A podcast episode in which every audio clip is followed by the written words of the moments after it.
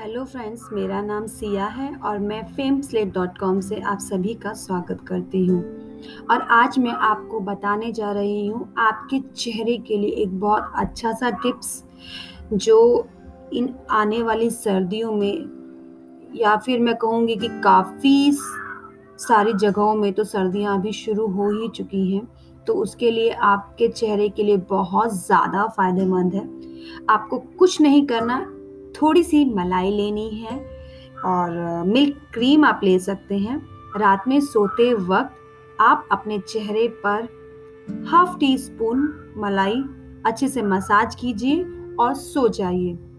सुबह आप देखेंगे कि आपका चेहरा कितना ग्लो कर रहा है।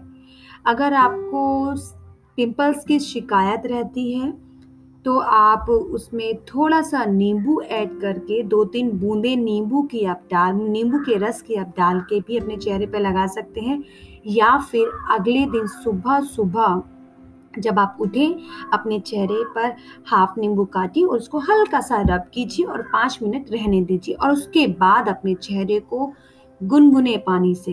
मैं फिर से यहाँ पर रिपीट करूँगी, गुनगुने पानी से उसको आप धो लीजिए और देखिए कि सर्दियों में आपका चेहरा कितना ग्लो करता है बिना सूखे हुए। तो धन्यवाद, आज के लिए बस इतना ही। और ज़्यादा से ज़्यादा टिप्स सुनने के लिए होम डीआईवाई सुनने के लिए। और